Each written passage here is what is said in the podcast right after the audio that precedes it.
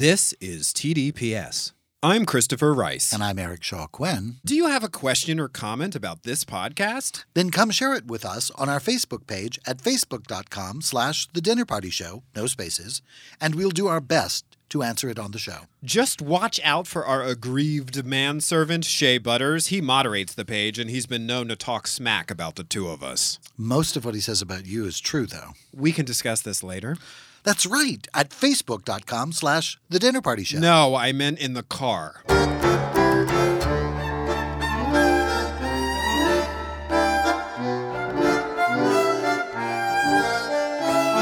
Hi, I'm Christopher Rice, And I'm Eric Shaw Quinn.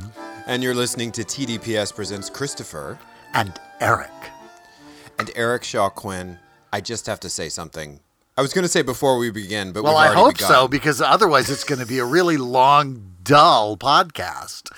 I just have to say that we recently crossed the one year anniversary of the shutdowns here in California and pretty much everywhere throughout the world. Around March 16th, the whole world kind of kind, f- Yes, finally on my collectively birthday. shut down. On Yeah. my birthday, the world closed. Happy belated birthday, by Yeah, the way. right. Um, uh, we don't. You have cooked up a storm during the pandemic. You have tried new recipes. You have experimented with almond flour in ways previously unknown to man. I Talk baked a us- thunder boomer.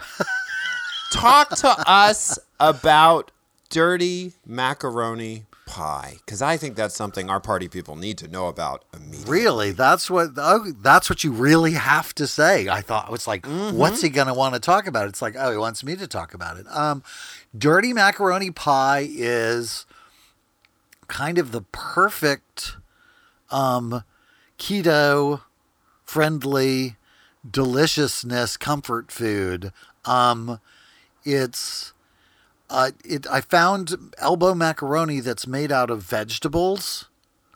So there's no wheat in it. Um, and then, you know, del- good old delicious, uh, I think it's Farmer John's sausage, just sort of browned up with onions and mixed in with. I initially was trying to do a dirty rice thing. I make amazing dirty rice, but rice is its own unique thing. And I found some cauliflower rice that was dehydrated. So I was thinking that it would soak up some of the deliciousness like rice does, and it didn't. And you can do it with the frozen riced cauliflower, and it's nice, but it also doesn't uh, absorb. The rice absorbs the the deliciousness, so that didn't work. So, um, I done the, but I found, um, and if I had known I was going to be doing this this morning, I would have the brand names. But I found this wonderful um, dirty rice spice um, from back home. So I added that to the um, the onions and and sausage, and then added that to the macaroni uh, and cheese, obviously. And then uh, I made a an almond flour crust. I have been experimenting with almond flour baking because I didn't want to use grain and I was trying to be keto and it's made out of almonds, so you're good.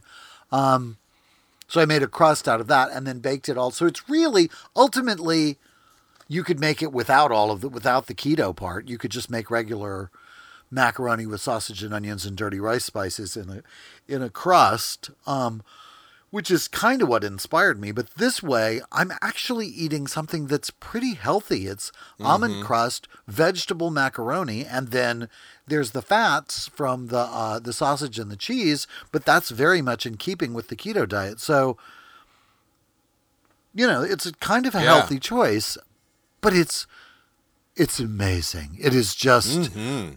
like the the greatest risk is like not eating the whole pie. Mm-hmm. It's so delicious that when you How big is the of it- total pie that you make? What's the approximate size of it? well, I make it in a deep dish, um, like uh, Corningware casserole, so it's pretty good sized. You know, it is. The, it's not like the pieces are skimpy. They're, oh, I'll say three or four inches deep, and then I guess it's probably about a ten inch diameter. Is diameter across the circle or around the I- circumference? is uh, around. w- I think diameter is across the circle. So We're getting no, a signal I'm getting, from our. Yeah, I'm getting no, the. I'm getting, the hand math signals. signal. it's it's the I, it's a mathematics thing. It just comes dangerously Well, close to math, which we are not experts at here at. TDPS. The circumference is around the circle. So what's the measurement across the circle? The diameter. Oh, I am Okay. getting it right. Oh, okay. Well, what we Good. need, I've got is confirmation. hand, I what we need is it. a hand signal for Eric is getting it right, as opposed to this is what diameter is. Thumbs up, Eric. You got it right. That's what we need. That's a note for our tech booth for next time. Well, anyway, in that it was a math thing. It was only a it was a crapshoot that I would get it Right, right. right. So I lucked into that. But yeah, so you know, good sized. Um, I Yeah. I think uh, it's a, it I it's a practically a week's worth of dinner, maybe maybe at least that. But yeah. Probably Mm-hmm. Okay. five days worth of dinner, um, and just one of the most delicious things that I've also experimented with quiches with the Mm-hmm. um, with the the uh, the almond flour crust, which was pretty delicious. And then, of course, the amazing discovery of bacon wrapped chicken, which I that just was I, and I think we have talked about. Yes. bacon wrapped chicken before. It was one I of my like- favorite things of the year. For Yeah, and I New feel Year's like we're uh, we're gonna have we're maybe gearing up to a re- Eric's recipe episode, but I think what we will definitely do is a Wednesday question on our Facebook page, asking people for their favorite recipes. if you're not following us on the Dinner Party Show's Facebook page, we do something every Wednesday called the Wednesday question, and if we don't do it, Angelina Farmer reminds, us, to do it. right? So yeah, we'll definitely do that. Another thing I wanted to say before we dive into today's True Crime TV Club, which is we we don't we can't really say much, but what we can say is that after our interview with Detective John Lamberti of LAPD Homicide about the William Newton murder, which we have talked about consistently, um, right. Things are continuing to develop with the investigation. It's too soon to give an update, but he let us know that things are he's continuing to explore things and that um, there will be hopefully more to come and more to discuss here. And he's still interested. I mean, so Yeah. what's that address, Christopher? William Newton Investigation at gmail.com. That is our designated tip email address. If you know anything about the as yet unsolved And murder he of was William Newton, even when we interviewed him, he was like, you know, it, no matter how out there it seems, Mm-hmm. you know, if if you think you saw something or you saw something that seems suspicious, like if you were in West Hollywood for Halloween in 1990, right? Christopher. October 1990. Yes, that's correct. And if you need further information about the case, like the date of the murder, we discuss it in episodes 37, 48, 60, and 63. I actually wrote those down this time so that I didn't forget them during the podcast. Wow. But yeah, And kind of all the time. But yeah, those Yeah. are the big nuggets of information. But uh, Detective Lamberti was very much interested in continuing to hear because he says at this point in an investigation, it's the long shots. So maybe Yes. you were here um, visiting West Hollywood. You weren't actually from here and you left the, um, after Halloween, but you took a bunch of pictures. And there's this blonde guy walking down the street with somebody behind you in the picture or whatever. Like maybe there's something that you saw that you didn't realize that you saw. And we've got that tip line and, uh, and Yes. you can get in touch with us or, you know, with the LAPD.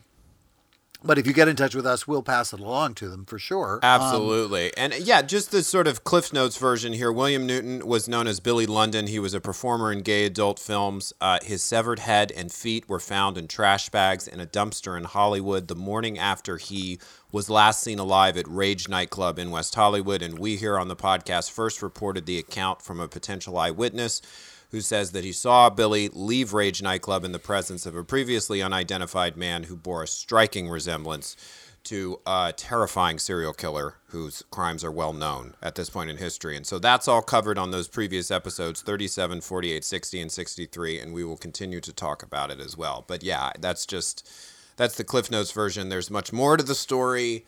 Um, But 30 the update years- is things are in process. We're, it's just Yes. too soon for a full fledged update from us, but we will keep you posted as things come in.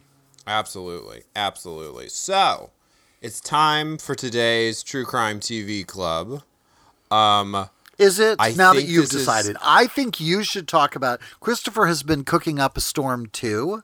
No, I have become- not. and has become. Oh yes, you've become quite the impressive. Like he was talking about butterflying a piece of uh, like a a pork chop or something the other day, and I was like, wow, I, I don't even know what that means exactly, but like, yeah, Christopher has become quite the roaster. He's the roast master. I'm going to tell the story around that because I said, Eric, I'm thinking of doing something I've never heard talked about before. And he was like, What and why?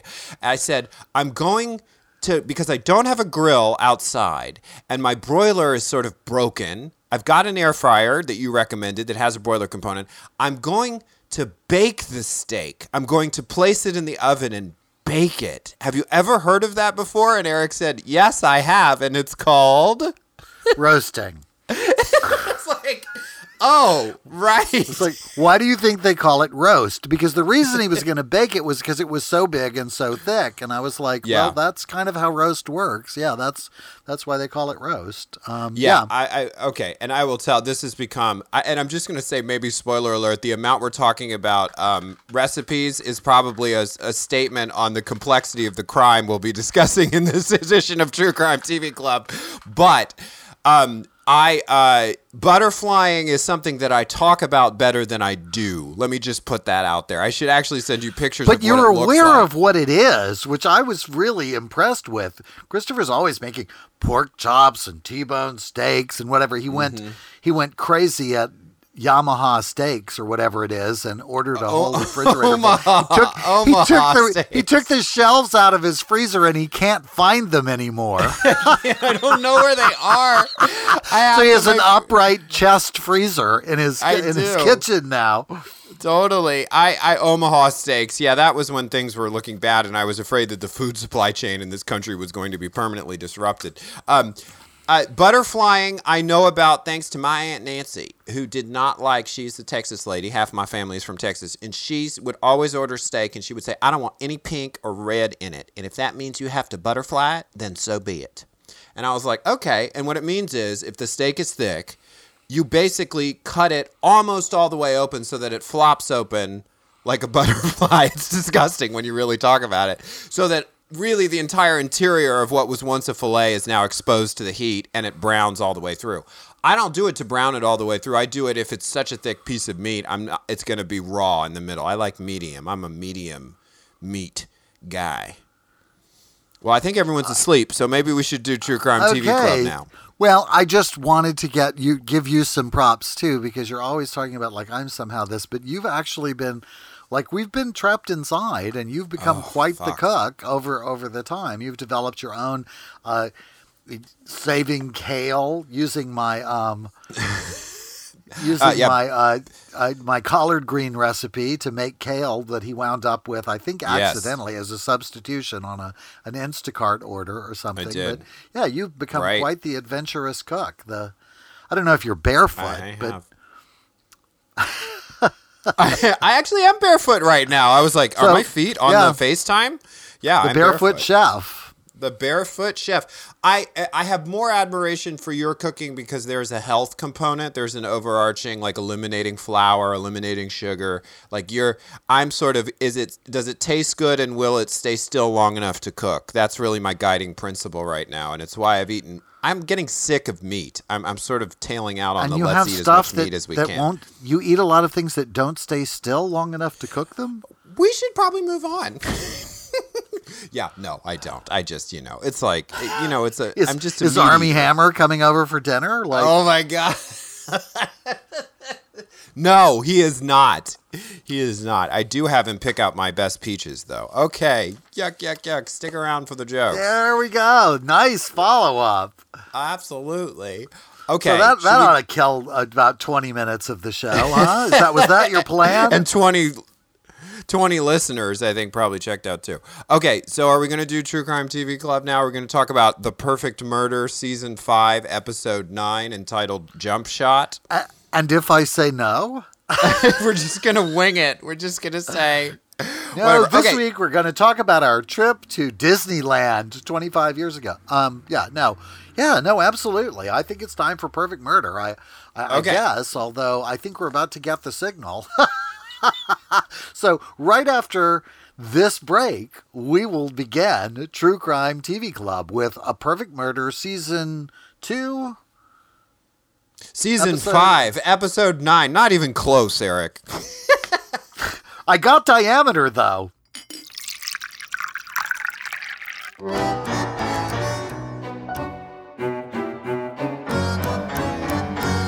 I'm Christopher Rice. And I'm Eric Shaw Quinn. And Eric and I aren't just podcasters. And bitches. That's right, we're also authors, and you can buy all of our books at www.thedinnerpartyshow.com or tdps.tv and wherever ebooks are sold.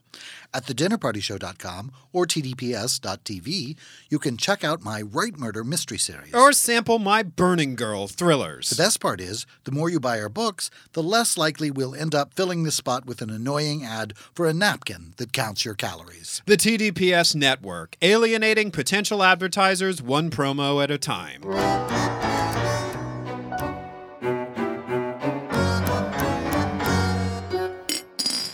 All right, now that we're finally going to fucking do this edition of True Crime TV Club, let me give my usual disclaimer, okay?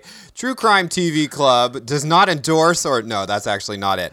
Um, you, are party people, are not required to watch the episode that we are about to discuss. If we do our job, we will have made you feel like feel feel like you had watched it. And according to Cindy Conforti, our version is much better because we don't repeat after every commercial break, and most of what we do cover has commercial breaks built into it organically. Today's episode is uh, season five of The Perfect Murder. It's episode nine. It's entitled Jump Shot.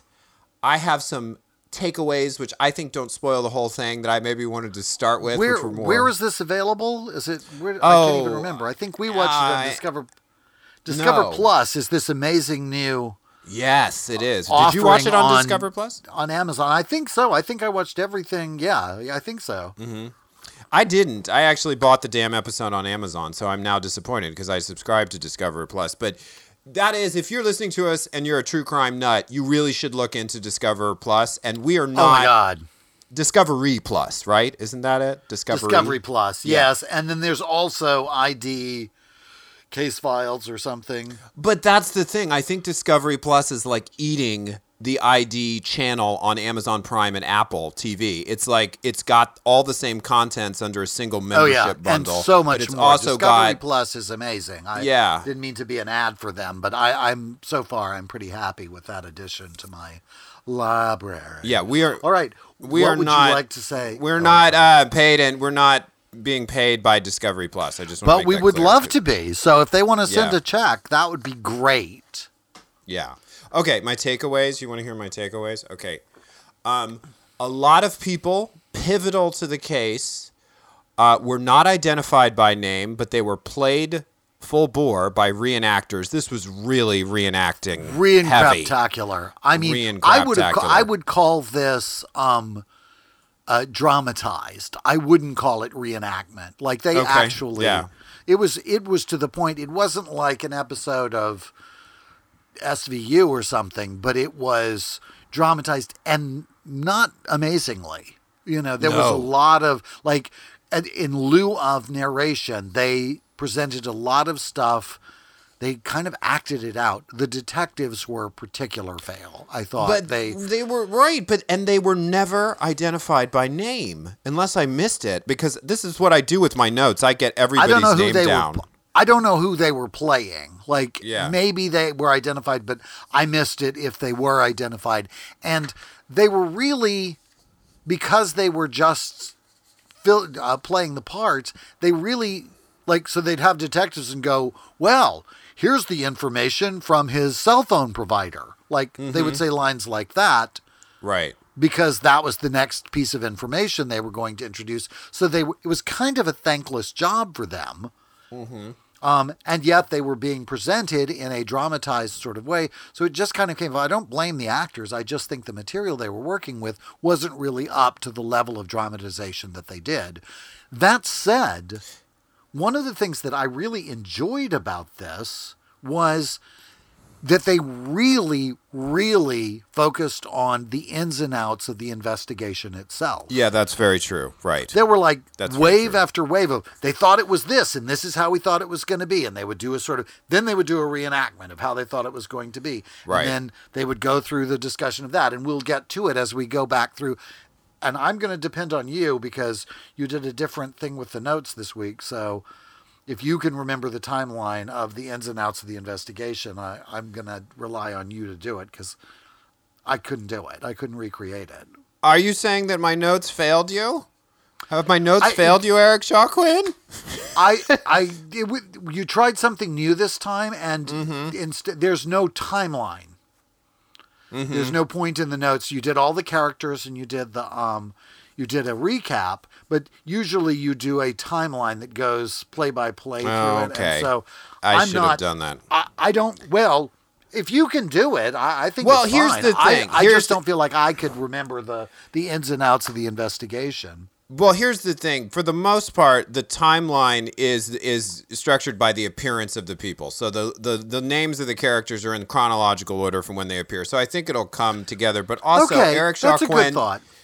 You have perfect recall. I can call you about an episode of Midsomer Murders you watched nine years ago, and you'll be like, "Oh yeah, that's the one with the gazebo's wood was poisoned, and the garden party ten people passed out, and died." you know." So I have more faith in you, but I will do better notes next time. I apologize for that. No, I Um, don't. I'm not looking for. I was just like, oh well, this is new. Um. So anyway, so we'll see how this goes. But yeah, I thought so. It was sort of a mixed bag with the presentation. I thought that Yes. it was an interesting exploration of the investigation. I thought that the style of the production was a little unusual, and and the talking heads made me laugh. That's my second takeaway. The talking heads were my favorite of all. They're Oh in front of a green screen that looks really cheap, but oh my God, Judge Patricia DiMango, I think that's how you say her name. I feel like she's the sophisticated older aunt of the Long Island medium who's always trying to get her to do something better with her hair. I had to write that joke in our notes. Fingers crossed. I Yeah. think I think she keeps hearing bigger as opposed to better. and then it's taller was- every year. And then there was Stephanie Fisher who matched her radiant blue top to her blue eyes, and it was like, oh my god! And her every line delivery She was, a perfect. Yes, absolutely. And then It was, it was Jennifer three Gold. reporters and the judge. Jennifer Gold. I just have to give them all props and whatever because we're probably not going to talk about them specifically again. Jennifer Gold had incredible cheekbones and a flame red tie. I know it's sounding like the fashion report, but these were like such. This is Oh my such God, an LA was like- story. this is an LA. It was really, and they were very LA reporters. The one guy was a little sort of um, more reportery. He was a little more, you know, dog. the guy who was Um, sitting inexplicably to one side for reasons that were not I clear. He was sort of yeah. Don't have a. I don't know what that was about. It was an odd uh, camera angle for him. But yeah, they were all three. There was the judge from Hot Bench. What the fuck is Hot Bench? I know. I was like, I gotta find this show. Who is this? The judge on this? This woman who looks like. I mean, like. This is the the accessories model from Bergdorf Goodman. You know the yeah, um, right. You know, I, I think her hair was gray, but beautiful. It was gorgeous. and- I wanted the judge and Stephanie and Julie, I think her name is, to get in a Mercedes and go out and solve crimes themselves. That was the show I wanted to see. And, and they looked like we the saw. wealthy friends of the people from this crime who had gotten together to do the show. It was a very sort of Simi Valley investigates. You know, it was these lovely, Yeah. very well groomed Calabasas residents who were um, all dolled up for uh, for this particular. I, just astonishing. I have I I have rarely, if ever, seen talking heads who were as perfectly, flawlessly styled as those Mm-hmm. three women. It was it was astonishing. I uh, realized as we started this, I had seen this case covered on Dateline twice. I had watched the episode twice, not recognizing it the second time. This is such an LA story. I think it was easy for them to cover. The victim is an attractive male and a former college And it went on for a long time. I could see Yeah, how there could it- be 2 different versions of this on Dateline because it really it took the investigation took quite a while. Yeah. So, um, That said, I think there is more time spent in the reenactments, at least, to the uh, detective speculations about what happened before they solve it, which they do in black and white, than there is to the actual murder. So, but let's get into it. And even though I fucked up the notes this week, I will I will do the best to I sort of recreate the that. timeline. Do not turn this into to that. I did not say that. You did the notes differently this week. That is not what I am saying. Okay, good. I just like to give people a This- little. I juice. like all the, the the headings and the bars. I thought really, it's like wow, this is fancy. Okay. Uh, Gavin Smith is a former UCLA basketball star and model uh, who later in his life had gone into the corporate side of the film business, working in distribution for 20th Century Fox, which, as of this recording, is sort of no more. It has merged with Disney and is now, I think it's 20th Century. I don't remember what they're all called, but this was a time in LA history where it existed as its own studio. Uh, he's married with three sons. When the show opens, his reenactor is playing basketball with his oldest son, Evan, and through some very stilted dialogue, poorly delivered, we're told that Gavin and his wife, Evan's mother, have separated for reasons which are not made immediately. What a generous clear. description, Christopher. it's just, you know, it's it's got a it's Just it was way too much dramatization for a script of this quality. It was like really they really was. should have like yeah. They had to Yeah. show something and that's what they did. They didn't have a lot of visuals, they didn't have a lot of video. I don't even know if we saw any actual pictures of the real people. I can't even remember that. I don't Um, think we did. I except Yeah. for, for eventually at the end. and I'll get to that at the end. They showed some courtroom photographs at the very end that were real. Um, But yeah, so they didn't have anything to cover the, the voiceover with, so they just had the actors do what would it was basically the voiceover work. So all the dialogue was exposition. exactly. And the poor actors were forced to try and sound like they were having a conversation sitting in the bleachers after playing a little I don't know which is a pickup basketball. I made that up. I have no idea about basketball. Though we did pick this because it's going to air originally during March Madness, which is apparently a basketball thing. We actually don't know anything about basketball. That's how I was going to start the episode. I was going to be like, Eric, could you explain March Madness to our party people who don't understand it? Because I'm one.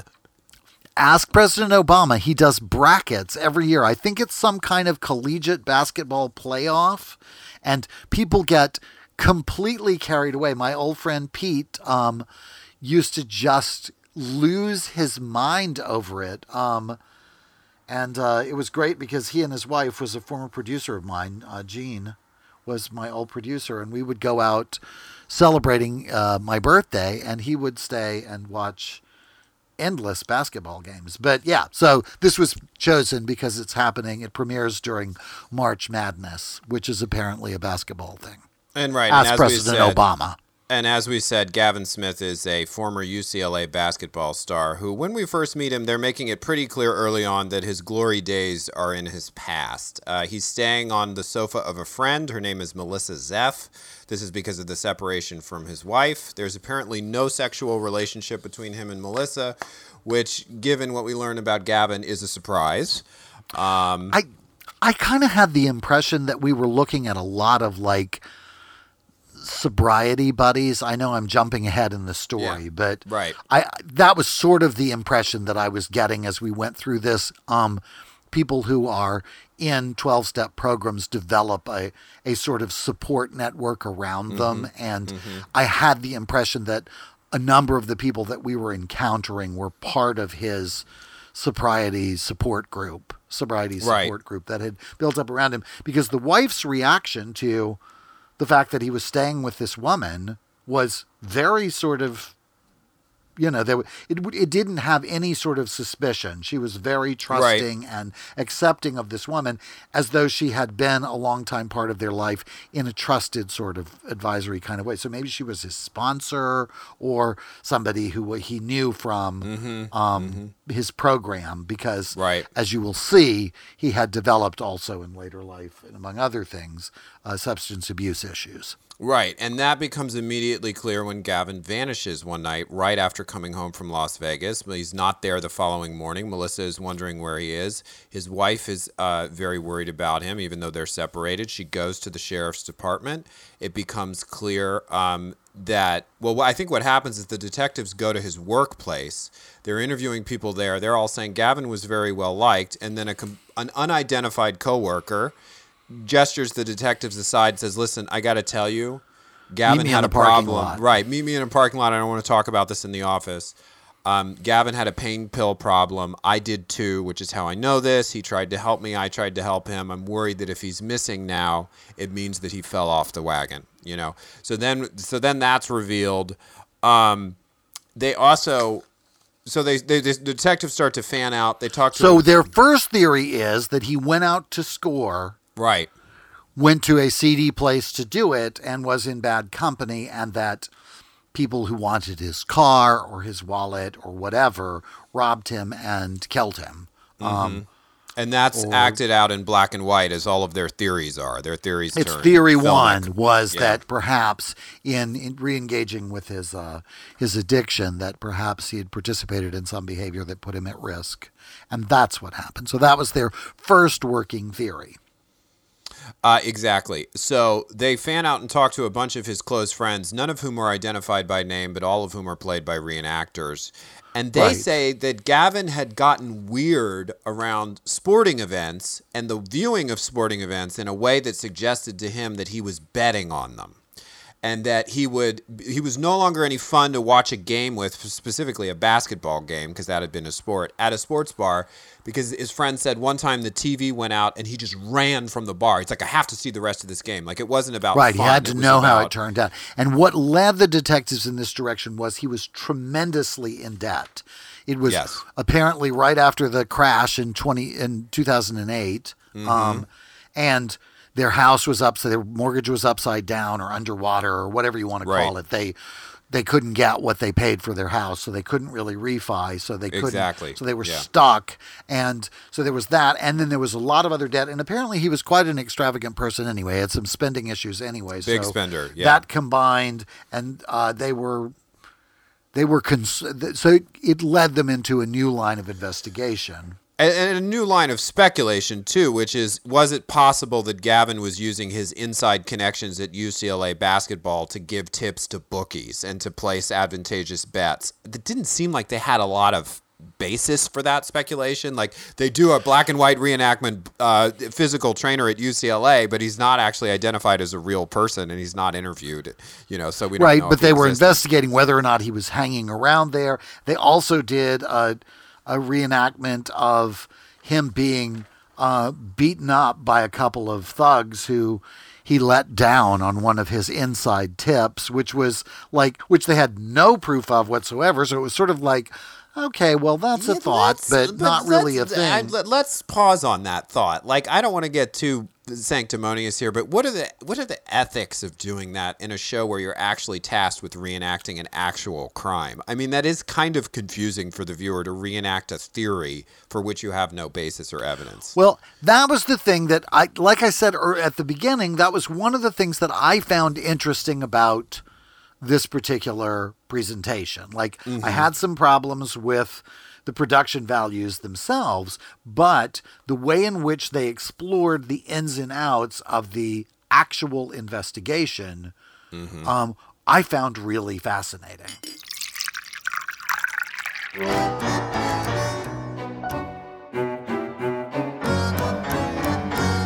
Christopher Rice. And I'm Eric Shaw Quinn. Do you have a question or comment about this podcast? Then come share it with us on our Facebook page at facebook.com slash the dinner party show, no spaces, and we'll do our best to answer it on the show. Just watch out for our aggrieved manservant, Shea Butters. He moderates the page, and he's been known to talk smack about the two of us. Most of what he says about you is true, though. We can discuss this later.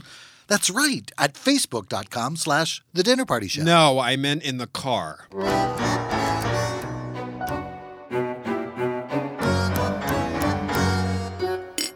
So I'm not clear on how far ahead after his disappearance this event actually was, and you jump in and let me know if you remember. But there's a big leap forward in the investigation when they get Gavin's cell phone records and they get the number of the last person to whom he placed a call, which was dun dun dun a woman, and her name is Chandrika Cade, and her friends call her. I feel like they called her two different things during the course of the episode. The Talking Heads, some called her Chandy, and some called her Crandy or Candy or Cranberry. I don't know. They they.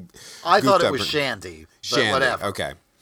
Um, so they they go to her house and they say, you know, did you hear from Gavin that night? And she's like, yeah, oh yeah, he's he's just a friend of mine from rehab. We met a while ago and we've stayed in touch and yeah, we just had a chat and you know, it's it's it's all good, man.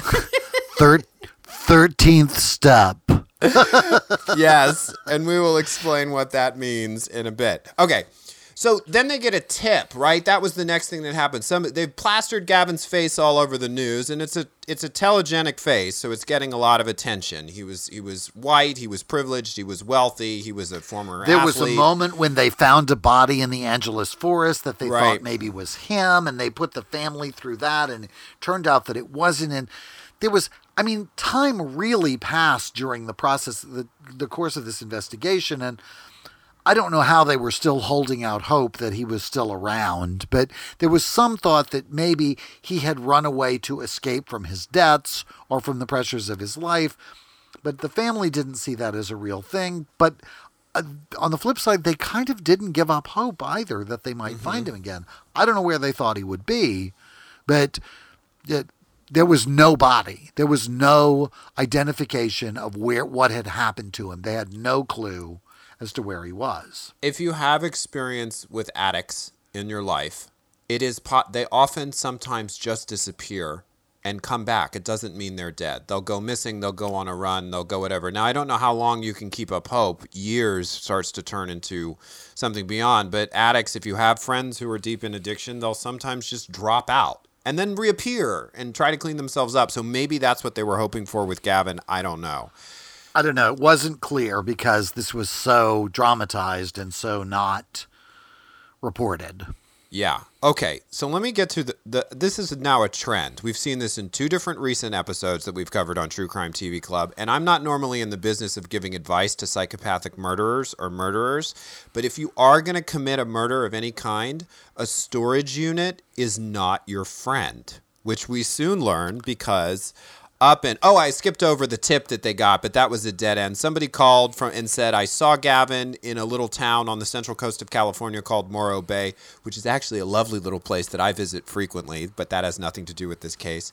Um, the detectives drive up there they look at the security footage from the restaurant it looks like gavin but it's totally not gavin and it's just a waste of everybody's time But that's what I mean. They explored all of the different avenues that they that they investigated, which to me was the most interesting aspect of this because that was a complete dead end and yet they included it in the story.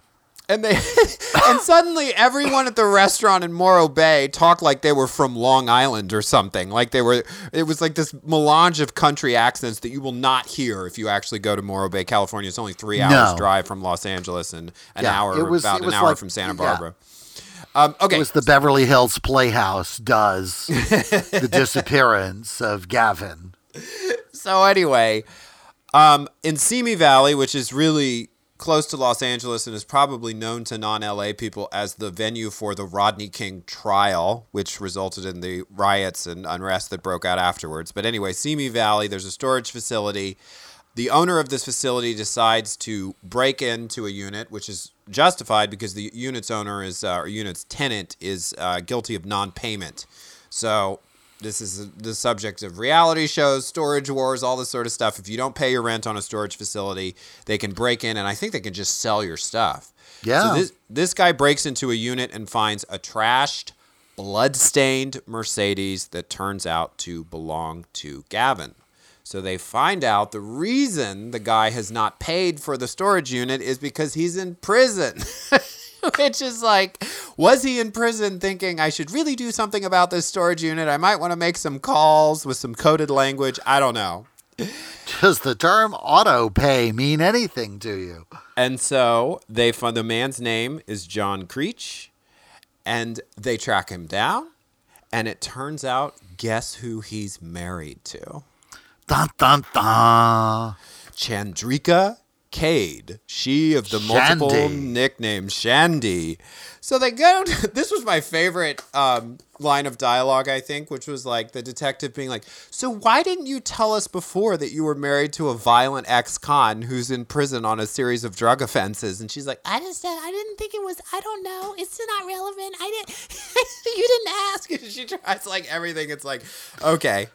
Um, so they um she eventually they bring her in for questioning and I think they just nail her to the wall and eventually she caves and she says she tells them what happened which is yes Gavin placed a phone call to her the night he went missing she snuck out on her husband and went to meet him because they were lovers. Like what she reveals to them is that they had actually been lovers. The 13th step in recovery, there are 12 steps in the program of recovery. It's a 12 step program. All kinds of different programs use them. Um, and they're based on the 12 steps of, uh, I guess, Alcoholic, Alcoholics Anonymous, but, you know, there's, but there's overeaters and Cocaine Anonymous, and there are lots of 12 step programs. And in, I guess included the pill head anonymous or whatever Narco- that would Narcotics be. Um, Anonymous, narcotics anonymous yes. and the 13th step which is not actually an official part would be sleeping with somebody else from the program it's called Right. 13th stepping and uh, that's clearly what happened they met and hooked up in rehab and had been on again off again he called her the night of his disappearance and they hooked up mm-hmm. and then really hooked up. They hooked up in his parked car in a parking lot. And it turns out John Creech, Chandy's husband, had decided to put a GPS tracker on her phone, I think, or her car, one or the other. and was depicted as being asleep in the apartment with her while she was on the phone with him and uh, maybe feigning it because he was so suspicious that she was sleeping around on him. Mm-hmm. So John follows them, pulls Gavin out of the car, and beats him to death. Literally, that's what happens. Beats him to death. He then calls two friends and makes them help him bury the body in Angeles Crest National Forest. Chandy also helps him, but because Chandy and these two accomplices turn state's evidence, and the accomplices are never identified, um, they get total immunity. They agree to testify against John in court. Did they? Yeah, I think they did. I was sort of sitting there like, they got some kind of stuff, but maybe I can't remember anymore. So yeah. Well, it Maybe. wasn't the most detailed special. so But maybe John is the one who got the really. Yeah. John got the the bulk of it, and uh, this is the part where I feel like they were lying. Um, I feel like he was protecting her. Like the way she describes the story is, she, when when the violent ex-husband got there and began beating um, her lover to death, she got in her car and drove away, and he was still alive when she left. Which so either she is the most horrible person in the world, um, leaving Possible. Gavin there to be beaten, or they're lying. I Mm-hmm. think she was there and present for the murder, but because it would have, it would have, she would have been charged differently if she had been. Mm-hmm. Um, then they so they lied about it. I think John lied about the participation of both the other two people who might well have been with him because why would John have been so super powerful that he could beat this guy to death mm-hmm. on his own mm-hmm. unless he just walked up and hit him in the head with a tire iron, which doesn't seem to have been the case. Mm-hmm. Um, so I think he brought the other two people. I think they arrived and I think they beat him to death on the spot, mm. the three of them. Mm-hmm. And I think that he lied about the participation of the other two people and Chandy being present for it so that only he would take the sentence that he got. Can I ask you another detail oriented question? He's already in prison when this goes to trial, right? Or has he gotten out on the drug charge and he's tried when he's free from that? I, I that I was not entirely clear Yeah. about that. It seemed like then when they went to interview him, he was in prison, yes. didn't they? It did seem like that, but And I, he there was, like, "I'm done talking to you." They had him shipped to wherever they were, and he wasn't very helpful because Mm-hmm. they they ask him before they get before she totally cops to the um the whole crime. There's a Mm-hmm. there's a level of the investigation where they just find out that he's that that that he's the owner of the um the car, and so they bring him in for questioning in his orange jumpsuit, and he's not particularly cooperative, and so they send him back to prison. So I had the impression that he was sort of continuously in prison that he had gone to prison subsequent to doing the murder because it's several years by the time we get to this point in the investigation Yeah. he had ultimately gone to prison on other charges Mm-hmm. um, and uh, subsequent to doing the murder itself. Right. Absolutely. So, yeah, I think he was still there the whole time, but that was not entirely clear. In any case, afterwards, he went back.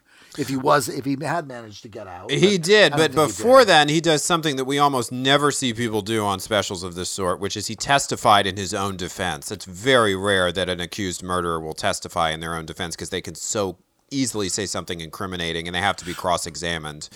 And But, it he- was a good call in this case because he was trying to present himself as uh, he was trying to make it a crime of passion. Exactly. He was it, the murder was an act of passion triggered by the sight of seeing another man literally sleeping with his wife in front of him when he approached the car where they both were. So, and he's found innocent of first degree murder and gets sent away for 11 years for what's called voluntary manslaughter. What the fuck is thought it was voluntary involuntary. manslaughter? I I, thought it thought, was no, I rolled it back. I rolled it back. I'm pretty sure it was voluntary because I was like, wait a minute, involuntary? And I'm like, what is voluntary manslaughter? Maybe I'm wrong, but I, you know, I thought it was involuntary because he beat him to death. He wasn't planning to kill him, but he did, and but it, he did. The reason he attacked him was because he was all head up about finding him screwing his wife in the back of his car. Uh, what do you think about that defense? I mean, like Jesus Christ, like Well, I mean, it's not a pre. It it what he proved was that it wasn't premeditated. okay, He didn't go there with the intent of killing a guy. He went there following his wife and found her screwing somebody, and then killed the guy. Like he lost so his mind. Yeah, he lost his mind and it was bad, but it wasn't premeditated, which, you know, at least makes it second degree. And in this case, they managed to get it down to either voluntary or involuntary manslaughter. I don't know which. I I don't think he was beating him. I think he managed to convince them that he was beating him, but without the intent to kill him. right. That he was just physically assaulting him because he was angry and really upset about the whole sleeping with his wife thing. and this is, don't as know. I said earlier, this is where we got pictures of the real players, and we get a picture of John Creech. Um, I don't think we ever see a picture of the real Chandy. I think pictures of Gavin abound. I don't think we saw pictures of the family. But I'm just gonna say this: this is one of those rare specials where the real people were way better looking than their reenactors. Normally, it's the reverse. You know. Oh, so, yeah. Yeah. It's um. Yeah. This Okay. was the beautiful Hollywood crime. And that's why I had seen it covered before. It's not that many twists. It's not that fascinating, but it was probably easy for media companies to cover because it was here and it was forever. And they managed to turn it into a national news story. I think Wally was still missing. I think they covered that. yeah, the point. missing part was the thing that kept um, that kept the story alive because Yeah. He was this, you know, family man, executive, movie industry, looked like that, former basketball star at UCLA, former model. Like it was there was a lot of um visually interesting aspects to the crime that kind of kept it alive. And then people in town were speculating about it because it was like, where did this guy go? Do you remember this? Like I lived here. I don't. Oh, yeah. this. Oh yeah, you did. I remember it happening. I remember Yeah. it from the uh, from the time. Like I don't remember this being the outcome. Like Mm-hmm. by the time the outcome happened, I think I had lost the thread Mm-hmm. because I remember having my own thoughts about what were your thoughts?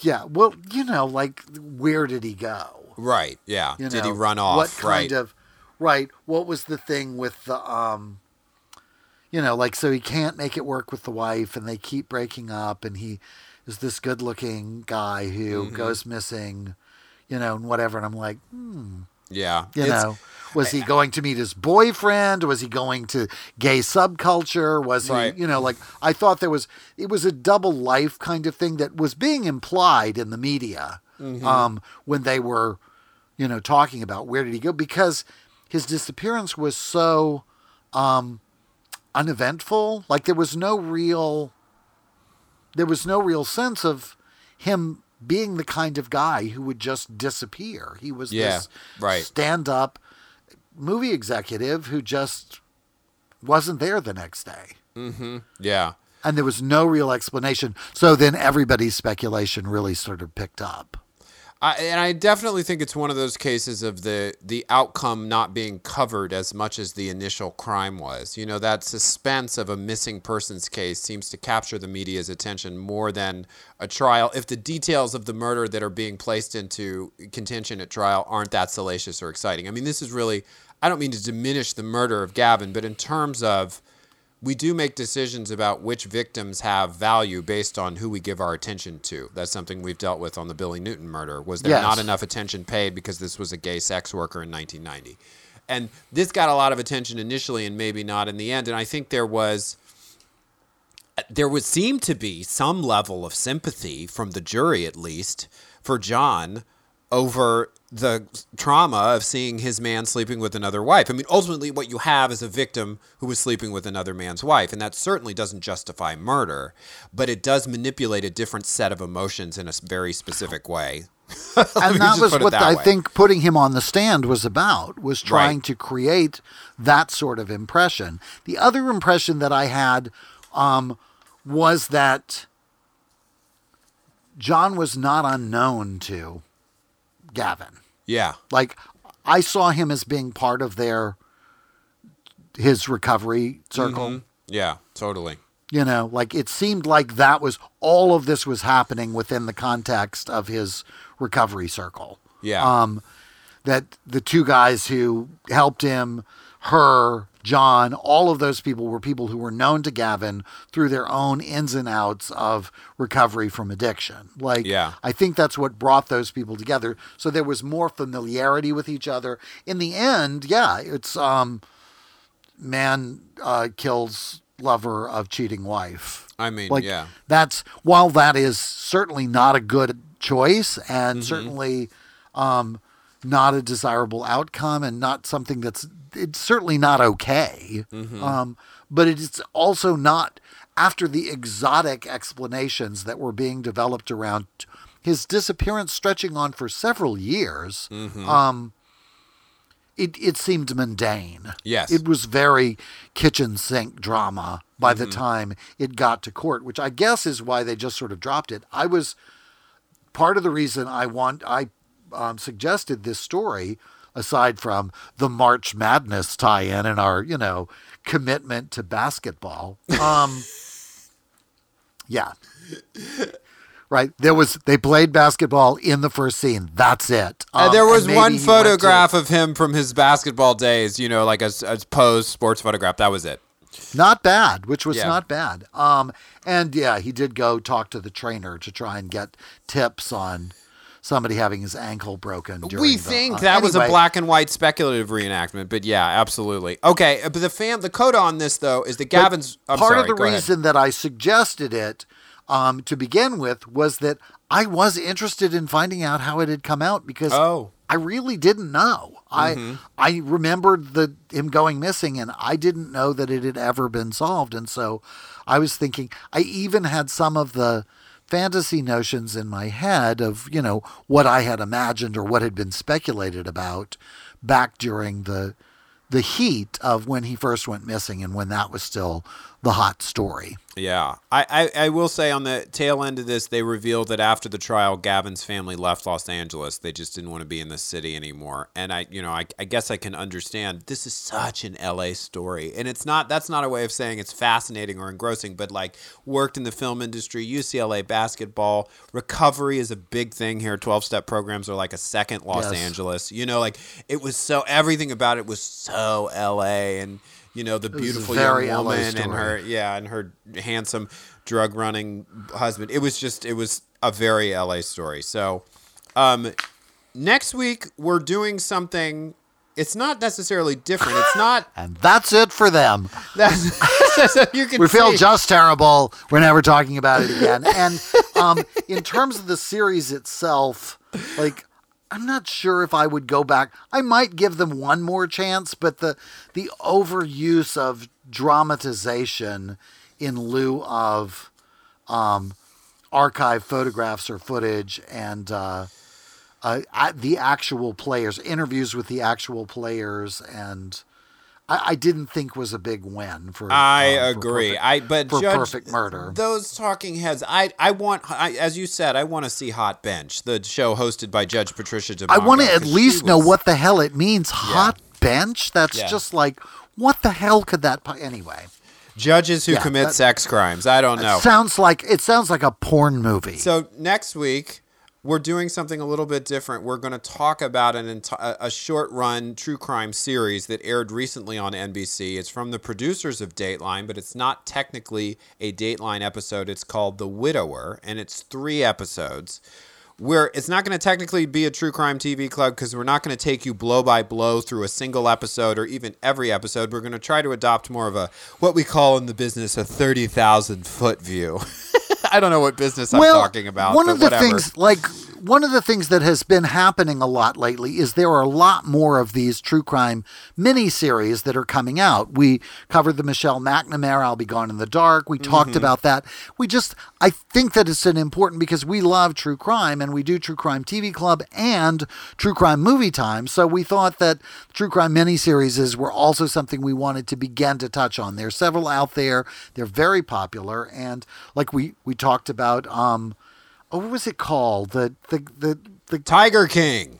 Tiger King. Mm-hmm. We talked about Tiger King. So yeah, this seemed this was a and and it's been a while since we've um, looked in on Dateline. So I was I'm interested to to have a look at what Dateline's been up to, and it's a three part series. So But if you're looking for it, it's not. This threw me off. It's not technically a Dateline episode. If you're a Peacock subscriber or you're on the NBC app, this is its own show. It's called The Widower, but it looks like it was a passion project for a Dateline producer because it takes place over years and they follow it from the I mean, and Yeah. they had been filming and interviewing the people Yes. for years, for 10 years longer, I, a Long. long time. Really rather astonishing, sort of what you would call it. And it looks like it's available on NBC News, Mm-hmm. you know, like with commercials, the, that, that app, as well as through Peacock. Right. Whenever we do something that's network based here in America, I know we have a lot of listeners from Australia and outside the country, so forgive us for being so America centric. But the network stuff, NBC, ABC, CBS, that's e- usually easily found on the internet with commercials if you're willing to put up with the commercials. And then the subscription services or whatever. You'll have a hard time finding that on Amazon or Apple TV or all those sort of things. But the bulk of what we talk about, these little standalone one hour specials, those are usually on Apple TV or Amazon, or you can sort of rent them or purchase an episode um, from your platform of choice. What are we going to call this thing? That's the thing. We have True Crime Movie Time. We have True Crime TV Club. Now we need something for a True Crime Deep Dive. And I don't know if that's it, but True Crime Buffet Table, True Crime. I don't know. So tune in next week and Yeah. find find out what it is we decide to call this because now is not the time to make that decision. now is not the time, True Crime. That's what we're going to call it. right. Now is not the time crime. Um yeah, no. Um a true crime overtime. True Crime Overtime. Okay, that's one. We can think about that. I kind my of like that. I think I may be voting for true yeah. crime overtime because it's extra episodes. It goes into extra innings. Another sports term. Can you stand it? How butch is this we're- podcast? We're turning into a sports and cooking show here at TDPS Presents Christopher and Eric. Well, until next time and forever after, I'm Christopher Rice. And I'm Eric Shaw Quinn. and Eric nodded off there. And you've been listening to TDPS Presents Christopher. and Eric. Thanks.